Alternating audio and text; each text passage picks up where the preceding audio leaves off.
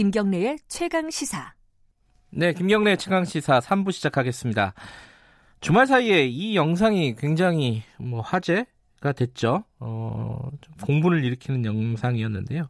제주에서 벌어진 일입니다. 어, 난폭 운전을 어떤 운전사가 했고 거기에 항의를 하니까 그 운전사가 내려가지고 항의하는 사람을 그대로 막 폭행하고 어, 그 옆에는 사실 가족들이 있었던 상황이었고요. 아, 굉장히 좀 충격적인 영상이었는데 이게 난폭 운전, 보복 운전 이런 부분에 대한 논란을 일으키고 있습니다. 가해자를 엄벌해 달라 이런 어떤 목소리도 높고요. 국민청원도 올라와 있고 자.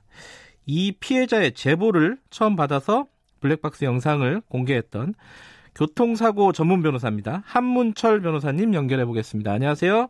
네, 안녕하십니까. 어, 제가 간단하게 설명을 했는데 제 피해자가 그 변호사님한테 제보를 한 건가요? 네네. 제가 제가 운영하는 홈페이지에 아하. 아, 영상과 함께 질문이 올라왔고, 예. 예. 그래서 제가 그걸 보고 어, 유튜브에 올렸던 내용입니다. 제가 빠진 얘기가 있나요? 그 이제 그 카니발 운전사가 그 뭐랄까요 난폭 운전을 먼저 시작을 했죠.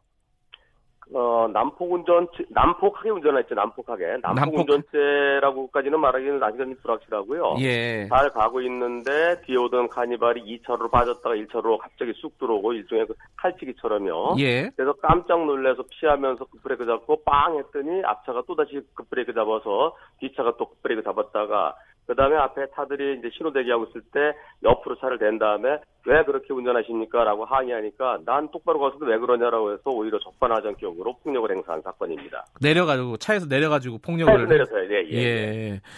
자 이게 지금 조사는 어떻게 되고 있습니까? 좀뭐 어, 미흡하다 이런 여론도 있던데 어떻게 보세요? 어, 가해자에 대한 조사는 어, 이틀 전에 조사가 이루어진 걸로 알고 있고요. 네. 피해자 측은 첫날 사고 났을 때 피해자의 그 아내가 그 핸드폰을 뺏긴 그 아내가 먼저 일차적인 진술을 했고 그리고 피해자 당사자는 회사 업무 때문에 외국 출장 끼고 그래서 아직까지 조사는 못 받았고요. 네. 아마 오늘부터 어, 조사 일정을 조율하는 걸로 알고 있습니다. 근데 이게 그 운전하는 사람을 때린 거잖아요. 예, 예, 예. 이러면은 좀 가중 처벌이 되지 않습니까? 현행법상? 아, 그렇습니다. 그 택시나 택시 승객이나 버스 승객이 택시 운전자, 버스 운전자를 폭행했을 때 네. 그때 자칫 잘못해서 핸드폰 저이 브레이크에서 발이 떨어진다든가 네. 또 잘못해서 가속 페달을 밟거나 또는 핸들을 놓친다든가 그래서 2차 사고로 이어질 수 있죠. 그래서 네. 특정 범죄 가중처벌 등에 관한 법률 5조의 10에서 운행 중인 자동차 운전자를 폭행 또는 협박한 경우는 무겁게 처벌하도록 돼 있고요. 네. 그리고 그러다가 상처가 났을 때 그때는 3년 이상의 징역형에 처하는 벌금형이 없는 아주 무거운 범죄입니다. 그런데 이 경찰은 이 가해자를 그냥 이런 특정 범죄 가중처벌법이 아니라 단순 폭행 혐의로 입건했다 이런 보도가 있더라고요. 아 처음에는 처음에는 네. 단순하게 아, 주먹, 도 생수통을 한번 때리고, 주먹을 한 대 때리고, 네. 그리고 핸드폰 뺏어서 망가뜨리고, 네. 요걸로 입건을 했었는데요. 예. 아, 그런데 이제 이주 진 단서를 제출하겠다 그러니까, 그러면 상해죄다. 음흠. 처음에는 단순한 상해죄, 그러니까 폭행에서 좀 더 나아가는 이주 진단이 있는 네. 그리고 대무성계로만 생각했었는데 지금은 경찰도 특가법 위반에 해당된다는 걸 알고 그쪽으로 검토하고 있는 걸로 알고 있습니다. 아 그래요? 수사가 예. 진행 중인 거네요. 예예. 예.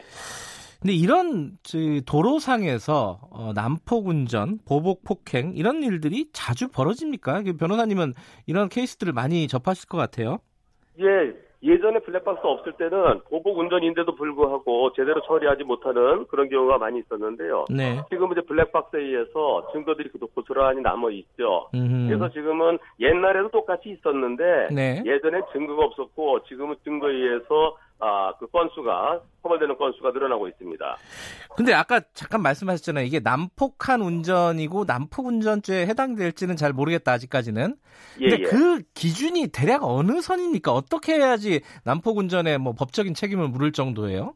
예, 난폭 운전죄가 생긴 게 지난 2016년도에 새로 신설됐는데요. 예. 그것은 뭐 신호위반, 과속, 중앙선 침범, 갑자기 끼어들기, 이유 없는 급제동 이러한 행위들을 네. 하나의 행위를 지속해서 여러 그 계속한다든가 네. 또는 두 개 이상의 행위를 연달아 했을 때 그래서 음. 운전자에게 법이 운전자에게 위해가 되거나 위협을 느끼게 했을 때 네. 그럴 때가 난폭 운전죄인데요. 요번에는 칼치기를 한 번 들어오고 그 상황에서 하나만 갖고서는 난폭 운전이 어렵고요. 네. 한편 어, 뒤에서 빵 하니까 급제동했을 때그 네. 급제동했다는 것을 앞차 운전자가 인정하면은 보복 운전이 될 수 있는데요. 네. 그런데 앞차 운전자가 그걸 인정하지 않으면은 증거상으로 뒤차에 뒤에 크레인 차에 블랙박스에게 보선에 담겨 있는데 네. 거기서는 급제동하는 것이 명확치가 않습니다. 이제 멀, 음. 뭐좀 약간 멀리도 떨어져 있고 또 브레이크 등도 어, 안 찍히고 그래서요. 예. 가려져 갖고 안 찍히고 그래서. 예. 예. 근데 지금 이게 그런 어떤 2016년도에 만, 만들어졌다고 하셨잖아요. 그 예, 예, 관련 조항이. 예. 근데 그 뒤에도 보니까 뭐 예를 들어 최근 2년간 예. 보복운전 범죄 횟수가 9천 건이다. 예. 이게 줄지 않고 오히려 막 늘고 있다 이런 느낌도 있어요. 이게 왜 예, 그런 예. 거예요? 아, 이거 뭐 남포운전이나 보복운전으로 입건이 되더라도 예. 법원에서 처벌이 그다지 무겁지 않은 것 같습니다. 그래요? 예, 순간적으로 자칫 잘못하면 대형 참사로 이어질 수도 있었던 그런데 현실적으로는 실제로 다치지 않았다 또는 다치더라도 진단이 얼마 높지 않다 이런 이유로 뭐 가벼운 벌금형으로 끝나는 게 보통인데요. 물론 네. 아, 상해 보복운전으로 인한 상해죄의 경우에는 벌금형이 없고 1년 이상의 징역형입니다만은 어, 법원에서 이 남포운전죄 그리고 보복운전죄가 얼마나 무거운 건지를 무서운 범죄인지를 좀 보여주기 위해서는 일벌 백개 차원에서 아, 범법을 무겁게 처벌하는 그런 아, 지금 시각의 변화가 필요해 보입니다. 아, 이건 변호사님한테 여쭤보는 건데 이, 그런 예. 난폭 운전을 당하는 사람들이 굉장히 많잖아요. 실제로 하는 예, 예. 사람들은 뭐 숫자가 그렇게 많지 않다고 보는데 예. 저 같은 경우도 얼마 전에 고속도로를 가는데 뒤에서 이제 그 보통 속칭 쌍라이트라 그러잖아요. 예, 예, 예. 네, 전조등을 막 이렇게 올려서 어 빨리 가라고. 저는 이제 규정 예. 속도를 예. 지키고 있는데 네, 네. 그러다 빨리 안 가니까 막 칼치기에서 들어와서 막 그 차를 이렇게 위협을 하고 예, 이런 예. 경우들을 간혹 겪는단 말이에요, 사람들이. 예, 예. 그럼 어떻게 해야 되는 거예요? 이게 차가 지나가면 신고하기도 뭐 어렵고 사실 운전 예. 중에 전화하기도 어렵고요. 이거 어, 이런 때는 어떻게 해야 됩니까, 변호사님?